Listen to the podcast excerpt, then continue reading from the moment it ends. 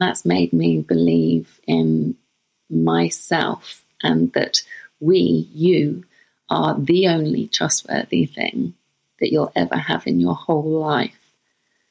And that is such a powerful knowing.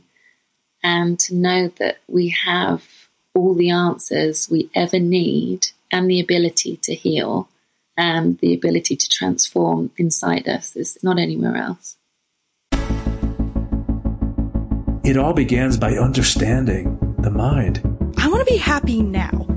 I don't care about the future. I want to be happy right now. You are not alone. You are never, ever, ever alone in this. It's helped my voice grow and given me freedom to be creative on my own. I'm Christina Barcy. Welcome to Be Bold, Begin, a podcast dedicated to you, the creative, the healer, and the innovator.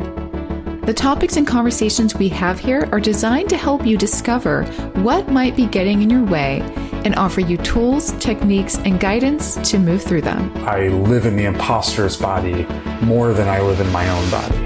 I don't have to feel like I don't deserve this. This is where creativity and healing intersect. If you decide to be bold and begin, you have the opportunity to feel humbled and empowered. I totally believe that. I'm a certified Kaizen Muse creativity coach, a certified Reiki energy healer, and an entrepreneur, artist, and presenter. I will share with you my experiences, my proven tools and techniques that helped me and my clients and loved ones shift and expand in the areas they most desired.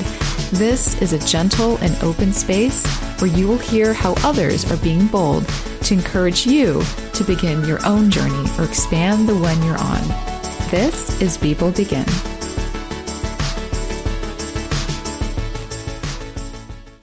Welcome back. This is Barcy, your host. And if you haven't noticed, I've spent the last couple of years exploring the power of wisdom and our inner power and how we have access to all of that within ourselves as human beings with my guests on this show. And they have transformed my own understanding of what we're capable of and have challenged my own beliefs of what is truly possible and accessible by hearing and holding space for their stories. And they've changed my life, and I'm so grateful for them. So, some of these transformational stories belong to Christian de la Huerta, Cara Batar, Amy Novotny, Joseph Corella, Judy Rodman, Cheryl Foster, Vince Kramer, David Strickel, Claire Briglio, Jade Whaley, Dr. Troy Beyer, Lindsay Reiling, and Joanne Richards, just to name a few. I will put links to those episodes if you want to hear their stories. And today I have a guest with me who will add to this wealth of inspiration with her expertise and story.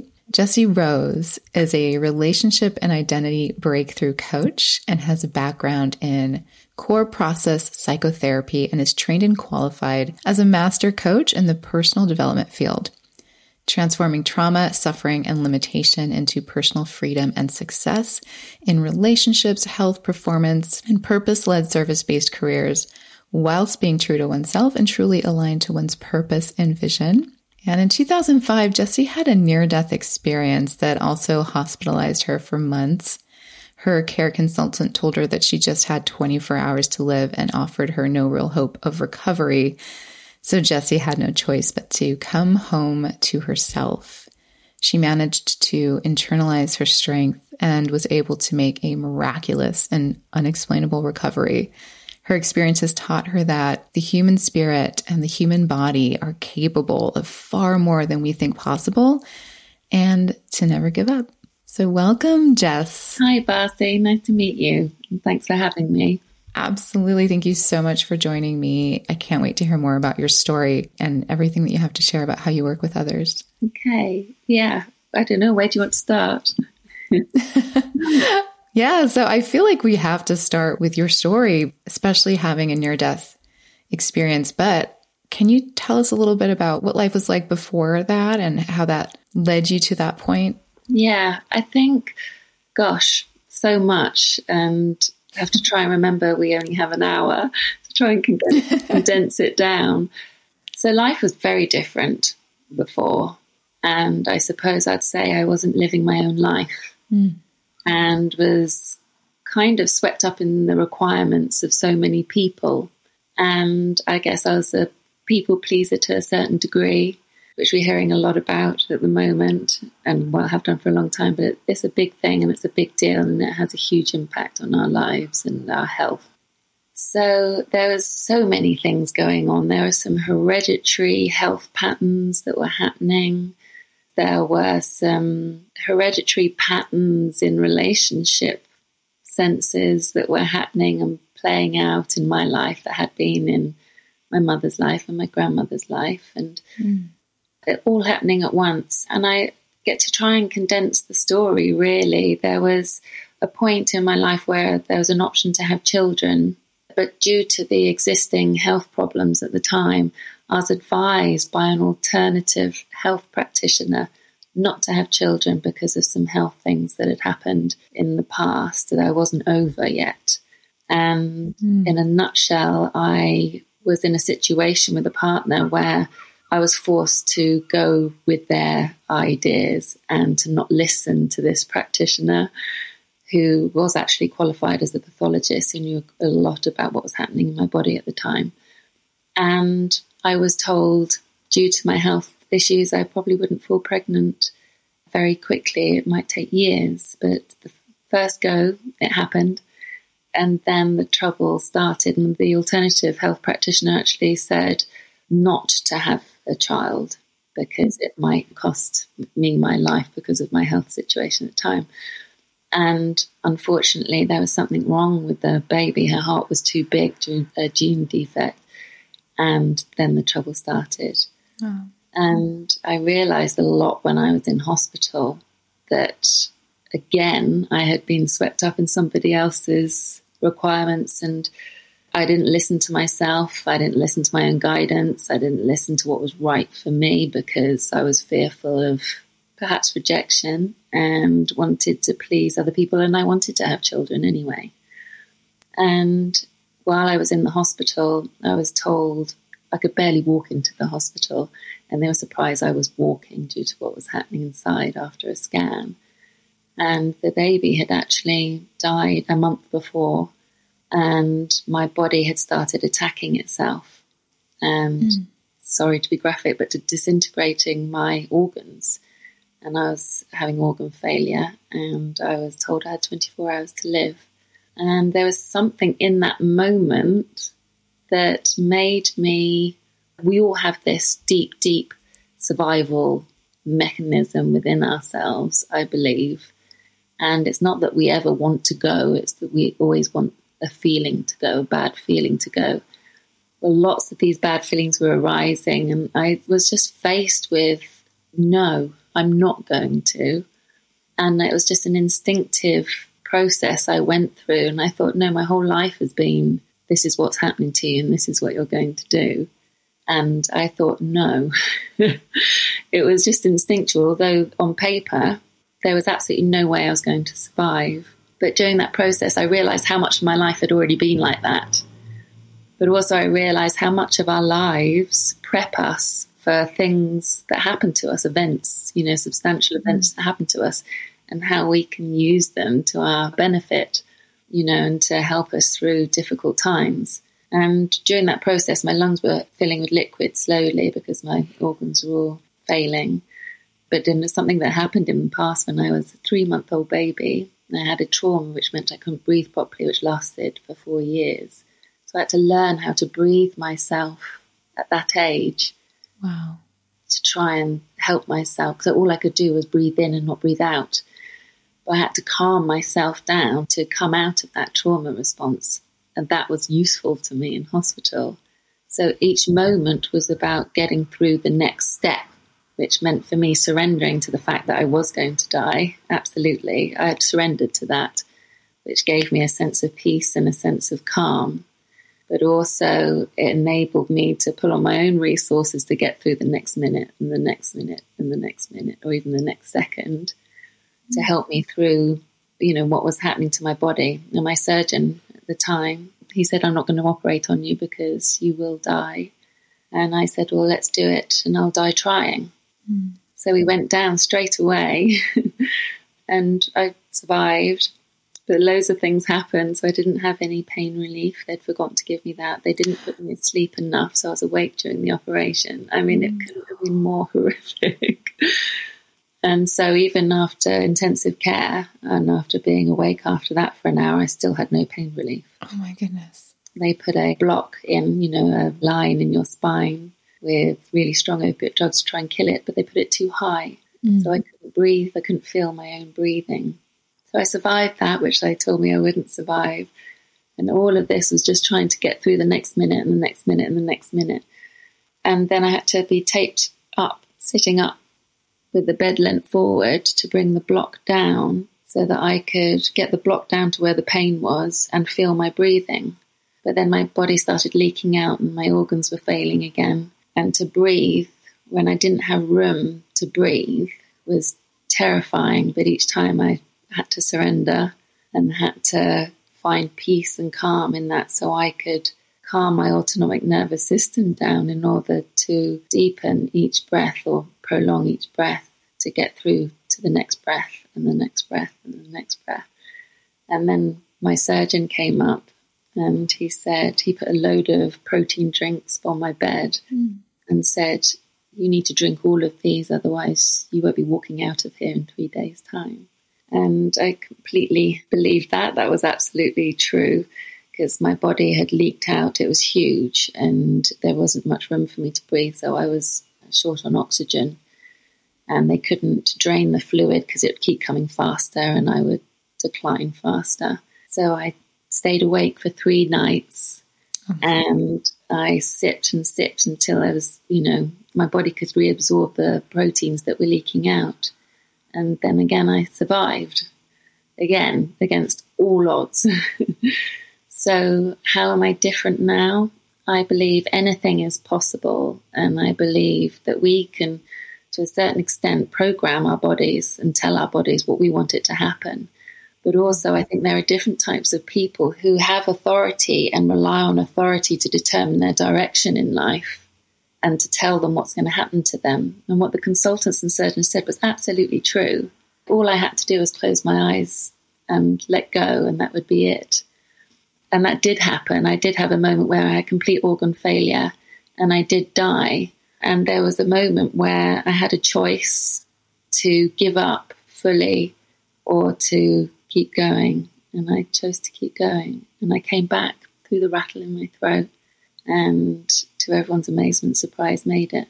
I truly believe we have to take command of our own life. And we have a lot of wisdom in our bodies that we have access to and don't utilize. And I think there's a lot of human potential inside us, and we underestimate the power of the human spirit. And, you know, there are very quick and clever ways of accessing that and changing and transforming our whole life. So anything is possible. And now I help people achieve what they believe is impossible. And that's my life now. Wow. in a nutshell. That's a unique story, number one. And the moment to moment aspect of it, the constant surrender, is so poignant, I think, throughout what you shared. And I mean, listening, I could picture everything you were sharing, and I'm just sort of absorbing it in a sense. Mm-hmm. I'm also an empath. so Oh wow. I Yeah. absorb everyone's experiences to a degree while Yeah. we're sharing, which is interesting Yeah. in these spaces. But yes, it, it sounds like you were in a constant trauma from one moment to the next for a long period of time that hmm. was just very intense. In my interpretation, it felt like you were faced with a decision to live every breath. Every breath. Yeah. It was heavy. Yes. That's powerful. Wow. What do you think compelled you to keep saying yes, to keep wanting to fight for the next breath and the next breath? I find that quite a moving question, actually. I think because I felt like it was my last chance, and that last chance ignites that need for survival. And I was on my deathbed, if you like, and I thought, no, this way of living and being told how my life is going to be ends here. Mm. So it was like wiping the slate clean and taking it back.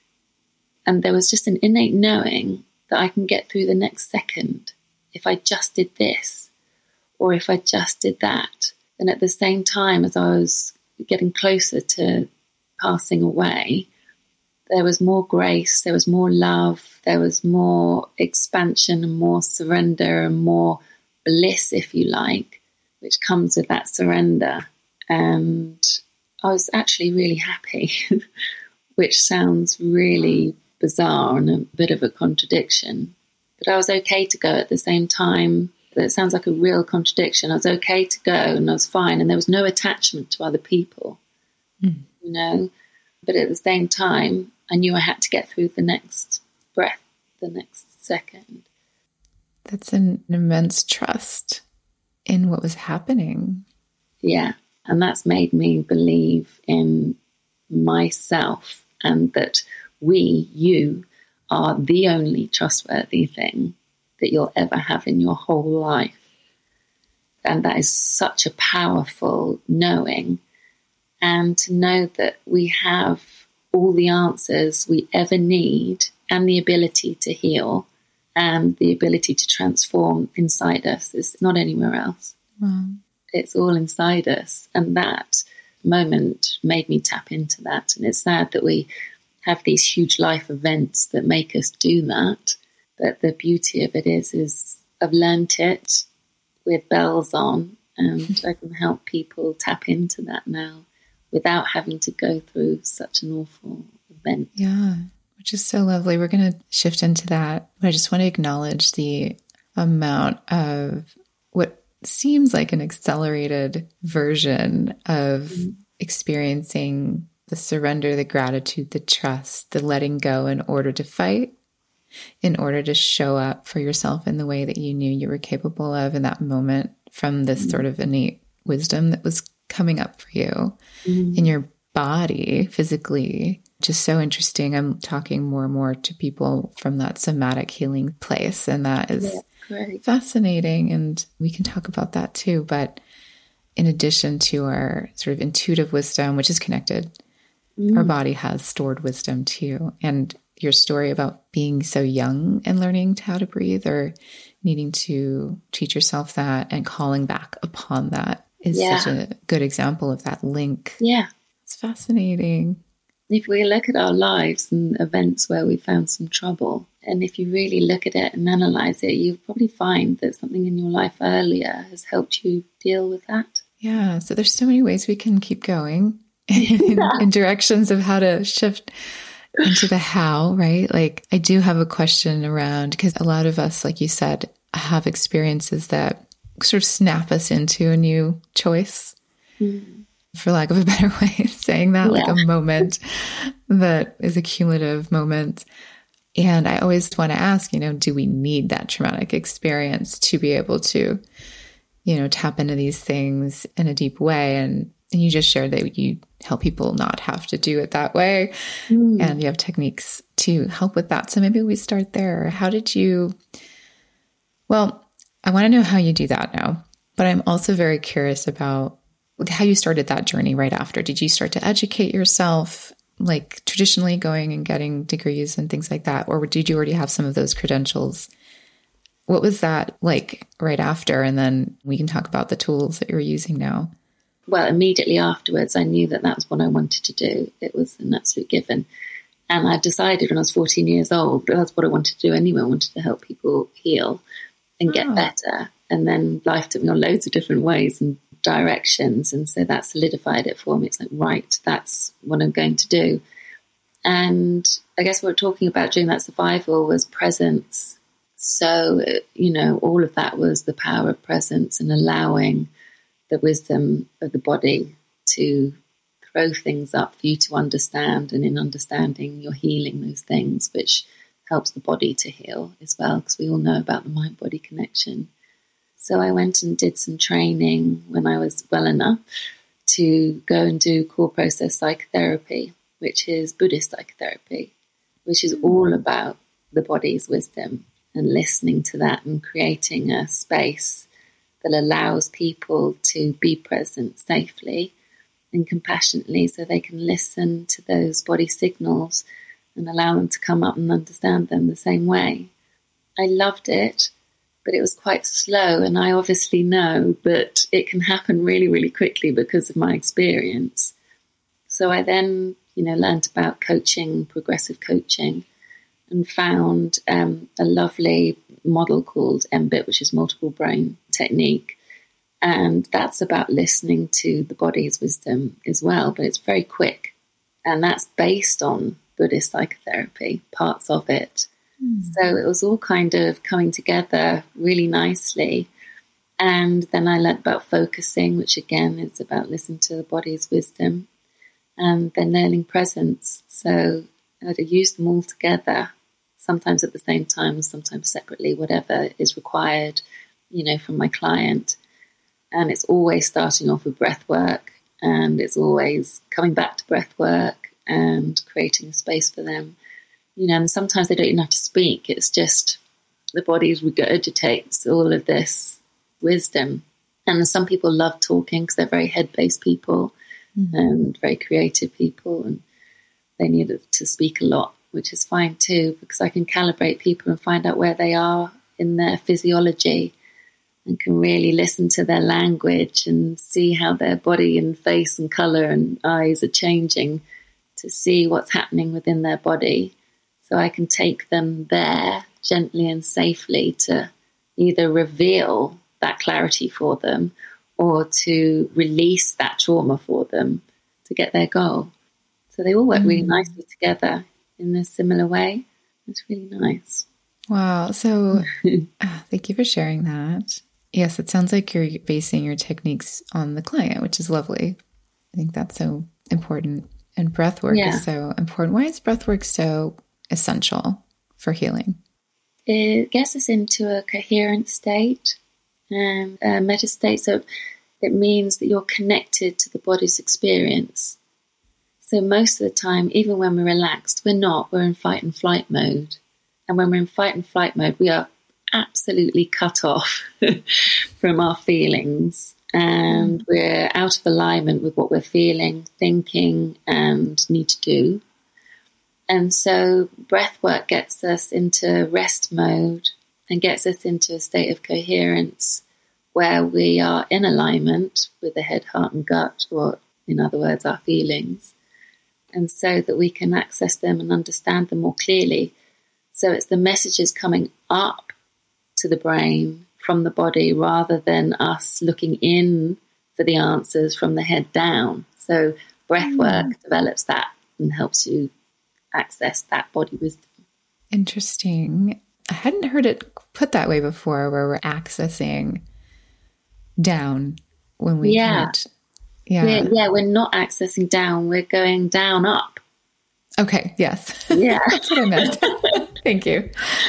Because so often we're looking up and thinking, aren't we? And we're thinking about what the question was and how we feel about it. And it's, we'd always get the right answer. So we go the other way. So we get in the body and we get feeling rather than thinking about that feeling. We just feel it and allow it. And the wisdom automatically comes up and we get the answers from that to our head. Would you say that that is how maybe meditation begins to work is through the breathing, through the connecting that way? Yeah, I do. I think breath work is key though. I think there's lots of meditations where we just relax, don't we? And it's not always about breath work. And I do wonder and I ask, how can you be really relaxed and connected? And then we're fighting so many thoughts. You know, I've tried right. meditation lots before. I realized the importance of breath. And now I won't do meditation, I do breath work. Mm. Absolutely, all the time. And that's what I promote as well, because I find it's more powerful than just meditation alone. But meditation with powerful breath work, yeah, sure. Yeah.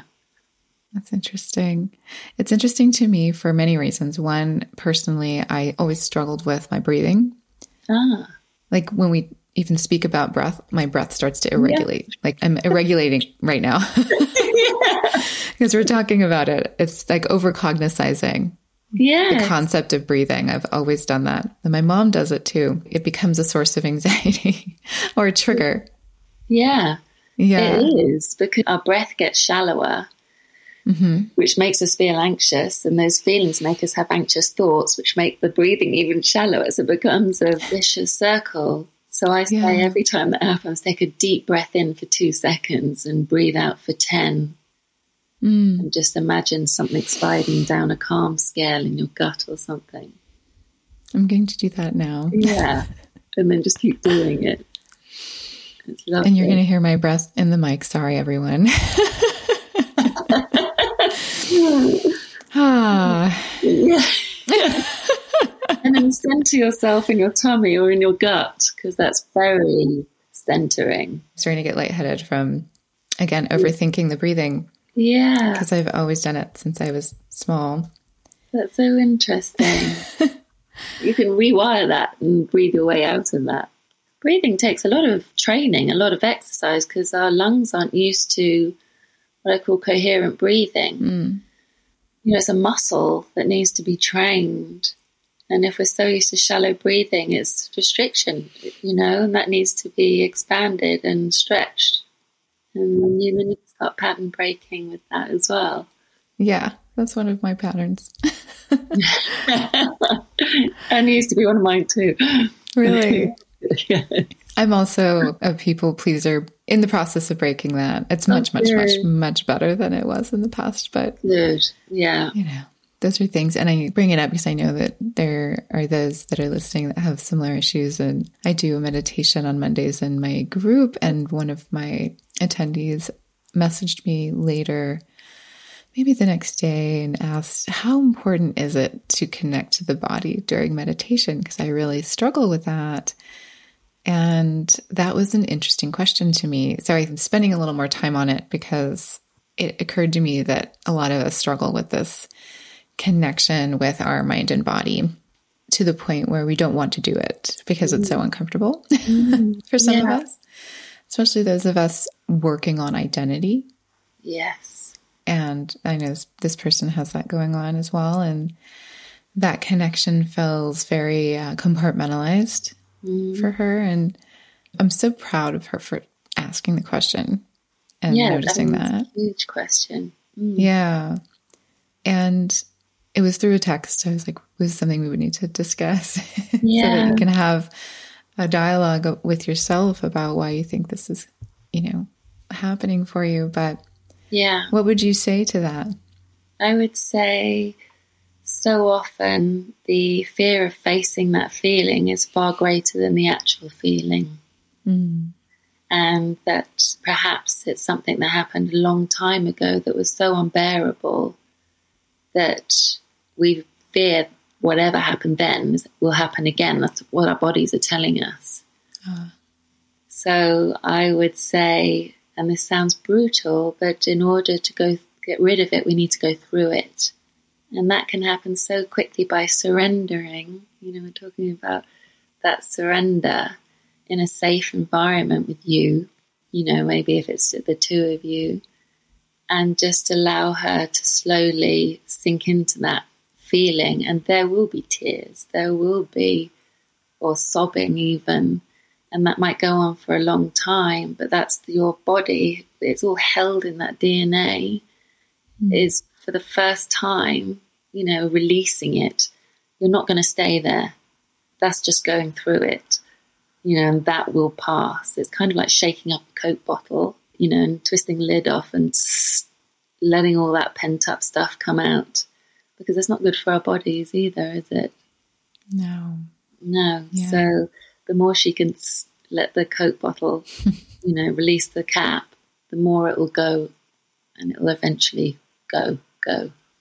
And then she'll be more comfortable in her body. That's a wonderful imagery. That's a really good example. Yeah. One, isn't it? We will understand. I think what you said about safe spaces is so important Mm-hmm. because so much of the world doesn't feel like a safe space for so many people and Yeah. for everyone in general, but for so many people specifically. And I think that has a lot to do with some of these disconnections that a lot of us feel with ourselves is there's no real safe space that we have permission to open the bottle and let it fizzle, right? Yeah. And trying to show up in perfection. Yeah. Gosh, there's so much to say about that. Yeah, if we've been somebody who's been outside our bodies most our lives and used to functioning in a fight and flight mode, our body is an unsafe place to be in, so we feel.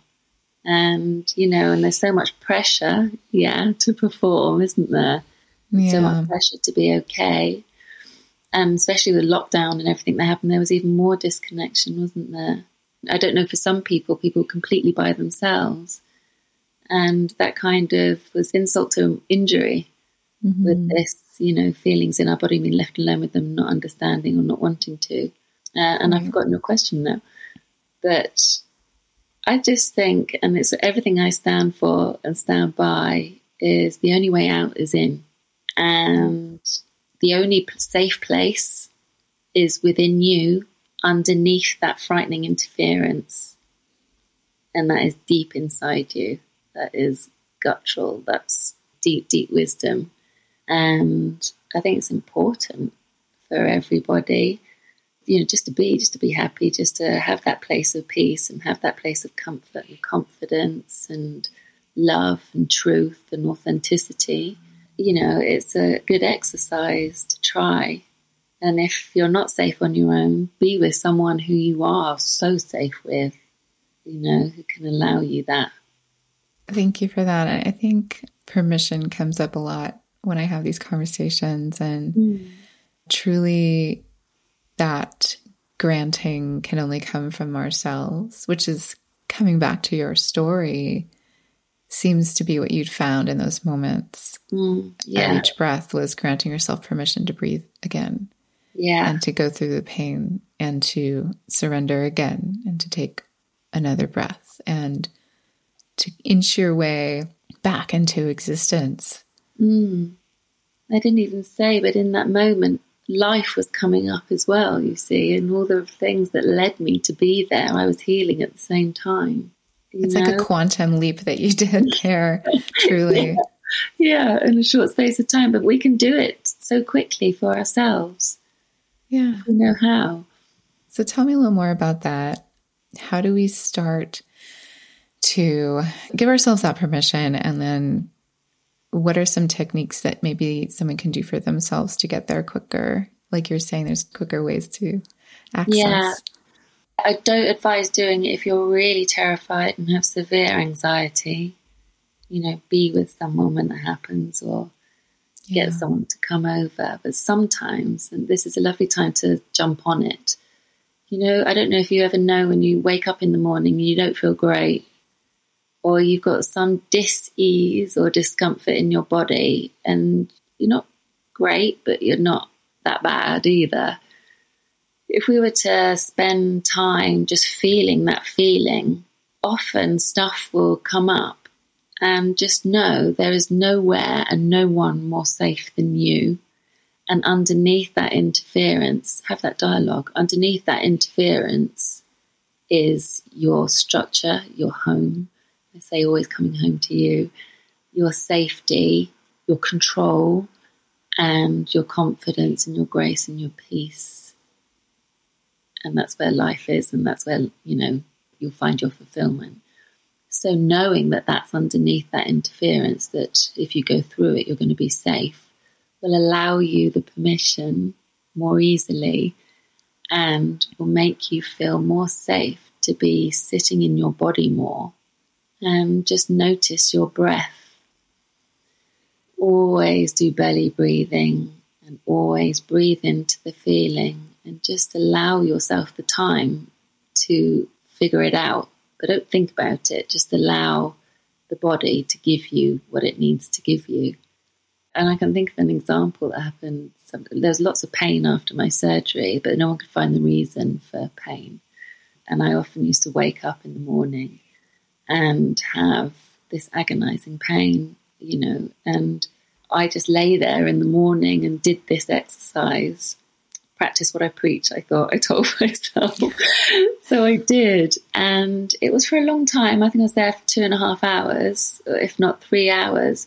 But just tears and more tears and more tears and more tears. And the pain intensified initially, mm. but just more and more tears and wisdom about that time that I tried to forget and get on with and suppress still, even after what I've been through and what I've been trained and doing, you know, there was still some residue.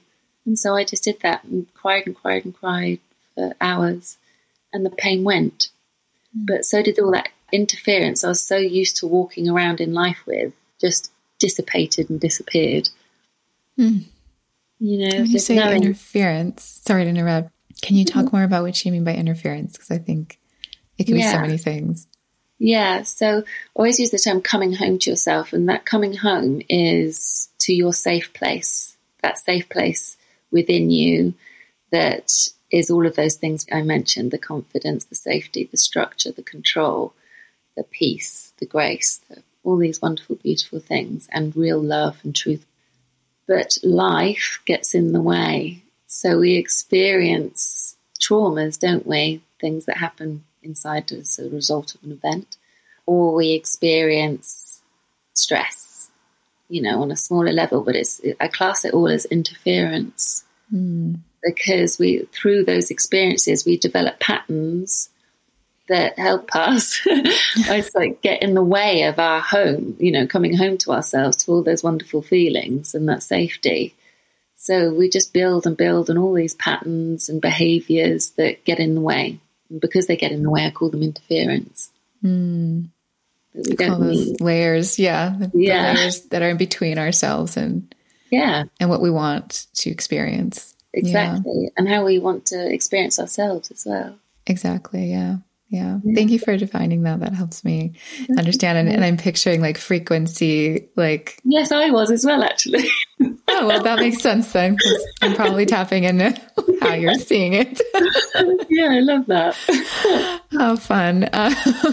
Um, yeah. Wow. Okay. That makes a lot of sense. I work in the coaching space too. And yeah, I notice a lot of the block starts at believing that you have that confidence somewhere inside you. And I went through that too. I went through a big shift myself at one point where I went from just terrible self talk, really negative, mm. not believing in myself and not really understanding a lot of what we're sharing today mm. or even knowing that any of this is possible. Mm. So I think the first step is awareness that there's people around like yourself who have stories to share. It's why I love sharing here with people like yourself mm. to help awaken, that's really the first step is to understand that there's another way. Yes. But once you know there's another way to live, how do you believe that you have this confidence somewhere inside you if you've never really experienced it? Or maybe you have, but you've forgotten. We all have amnesia at times when it comes to ourselves, ultimately. From the way that you work, how do you help people tap into that knowing in the very beginning stages? Yeah, so I think it even begins before what you're asking. So I think people intuitively led to something they know without knowing. Ah, yes. Physically know what's going to help them and what's good for them. All of my clients have been through that. Mm. So hmm. they've been intuitively led. They haven't understood it at all, but they felt intuitively led.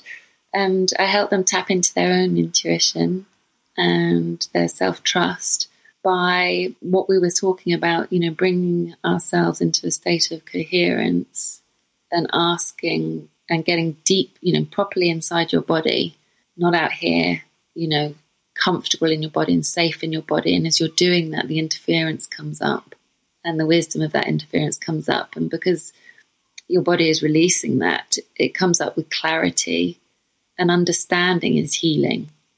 And so I help them kind of decode that and give them help in trying to understand that so that we can rewire what happened really and build new healthy patterns. But also, the more the interference is going, the more they're becoming connected to themselves and aligned. And when you are, you are so finely tuned to your intuition, it's unwavering, it's unquestionable And then I help them use exercises to trust their intuition. You know, so many people don't know, oh my God, what should I do? Should I do homeschooling for my kids? I don't know what the right thing is. Or do I do, make this decision and do I go and move here? I just don't know what's right. And then comes all this anxiety. So I get them into a place, you know, with breath work and helping them understand that interference and ask them to ask that question again. And then instantly they'd have the answer. Yeah. You know, that gut intuition, is, there is nothing more trustworthy, nothing more trustworthy. 100% agree. Mm. And this is how I make decisions now. And it's surprising sometimes. Yeah. Yeah. Which is so interesting to me, where I'm like, oh, I'm not supposed to do that. I really yeah. thought I was supposed to do that.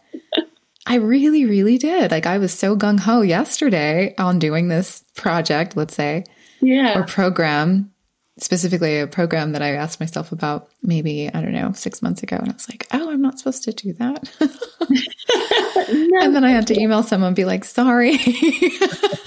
like I just can't do it. Like yeah, yeah. It's like why? Well, my higher self told me not to. Blame the intuition, not me. yeah, and so I'm listening. Yeah, it's like my old self would have made fun of me in saying that. Okay, yeah. I would have called myself naive. I would have said, well, you know, like someone who doesn't intellectualize enough or which is so interesting. I'm just kind of taking a trip back in my psyche and going, yeah. And I was so afraid of being classified that way that I stayed right. away from it. That was one of my blocks at the time that I wouldn't allow myself to even go there in a lot of cases. Yeah. Do you mean being an empath? I think I wanted to not sound dumb, to say right. it the simplest way, like sound like somebody who believed in things that weren't tangible or just intellectualizing the world was valued in my home. Mm. And the opposite wasn't. that's kind of the best way to distill it. Well, that's a hard start, isn't it? It's changed my relationships with people in my family, which is interesting. Yeah.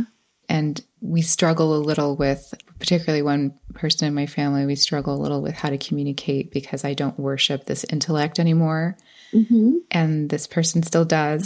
so sometimes it's a little hard to find room for speaking to each other in a way that doesn't include that need of validation, because that's kind of yeah. where it comes from. Yeah. So it's interesting, but it's funny how I hadn't thought about that in a long time. That's amazing. And just sharing that with you reminded me that, like, oh, yeah, there was a time where if I couldn't explain it, I would try to do it anyway. I would try to stay in the lane yeah. of the thing that made the most sense if yeah. I explained it to someone else, you know? I completely yeah. get that. Yeah. But in order to not be different. Yeah. Accepted, maybe. I don't know. I your, a lot of your story resonates with me as well. In my past life, in this life. right. the one you lived before. Yes. the other life. Yeah. Yeah, not this new one. Yeah. exactly. Yeah. Yeah.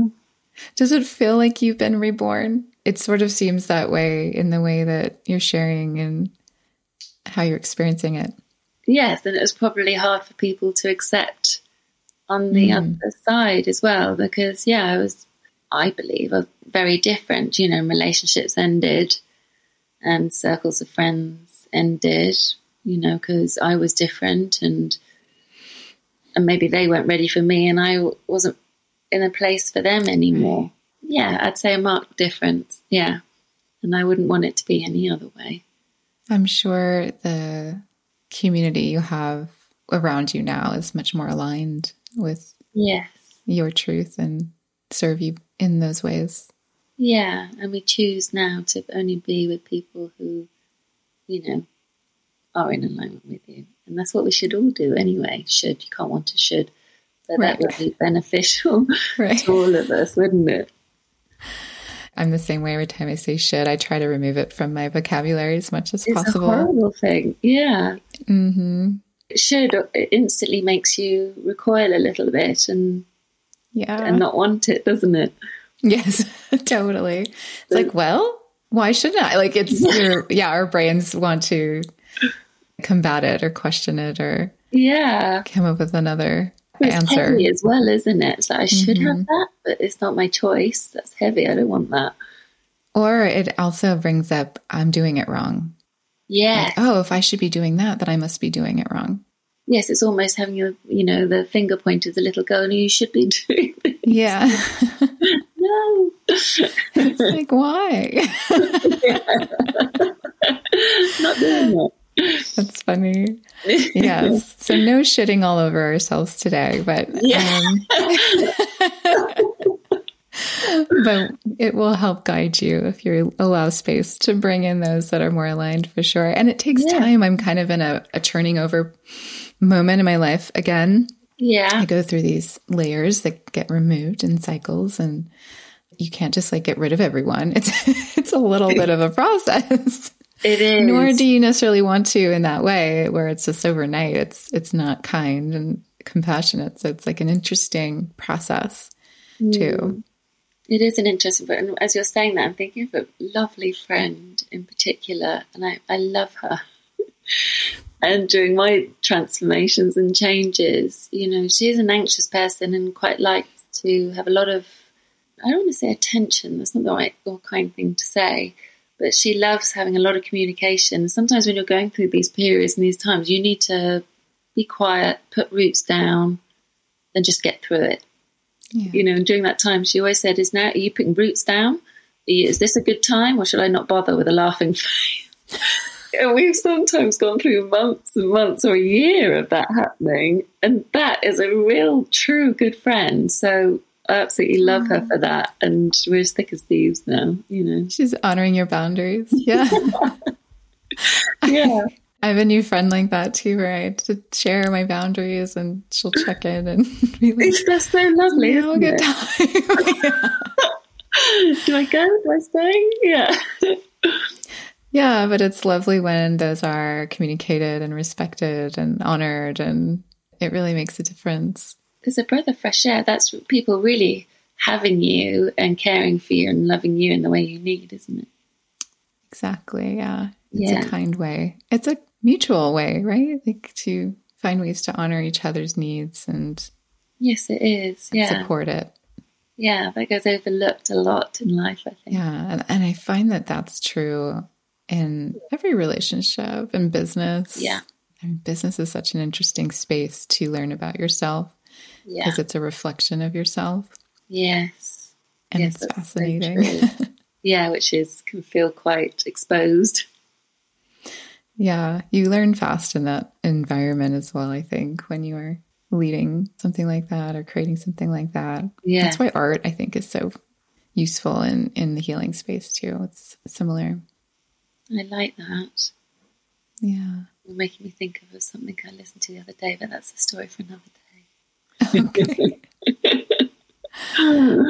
I'd love to know. We shared a lot on all kinds of lovely things, but if there was one thing that you really want to make sure the listener understands from what we talked about today, what would that be? To remember that whatever happens in your life, you are everything that you need. And all the answers are within you if you gave yourself the time and chance to hear them and to understand that there is no one more safe and sound than you, and it'll be okay if you can tap into yourself and tap into that space and just allow things to come up. You're coming home, you're coming home to that safe place. And you'll be in command, you'll be in control, you'll have clarity, and you'll know exactly what to do.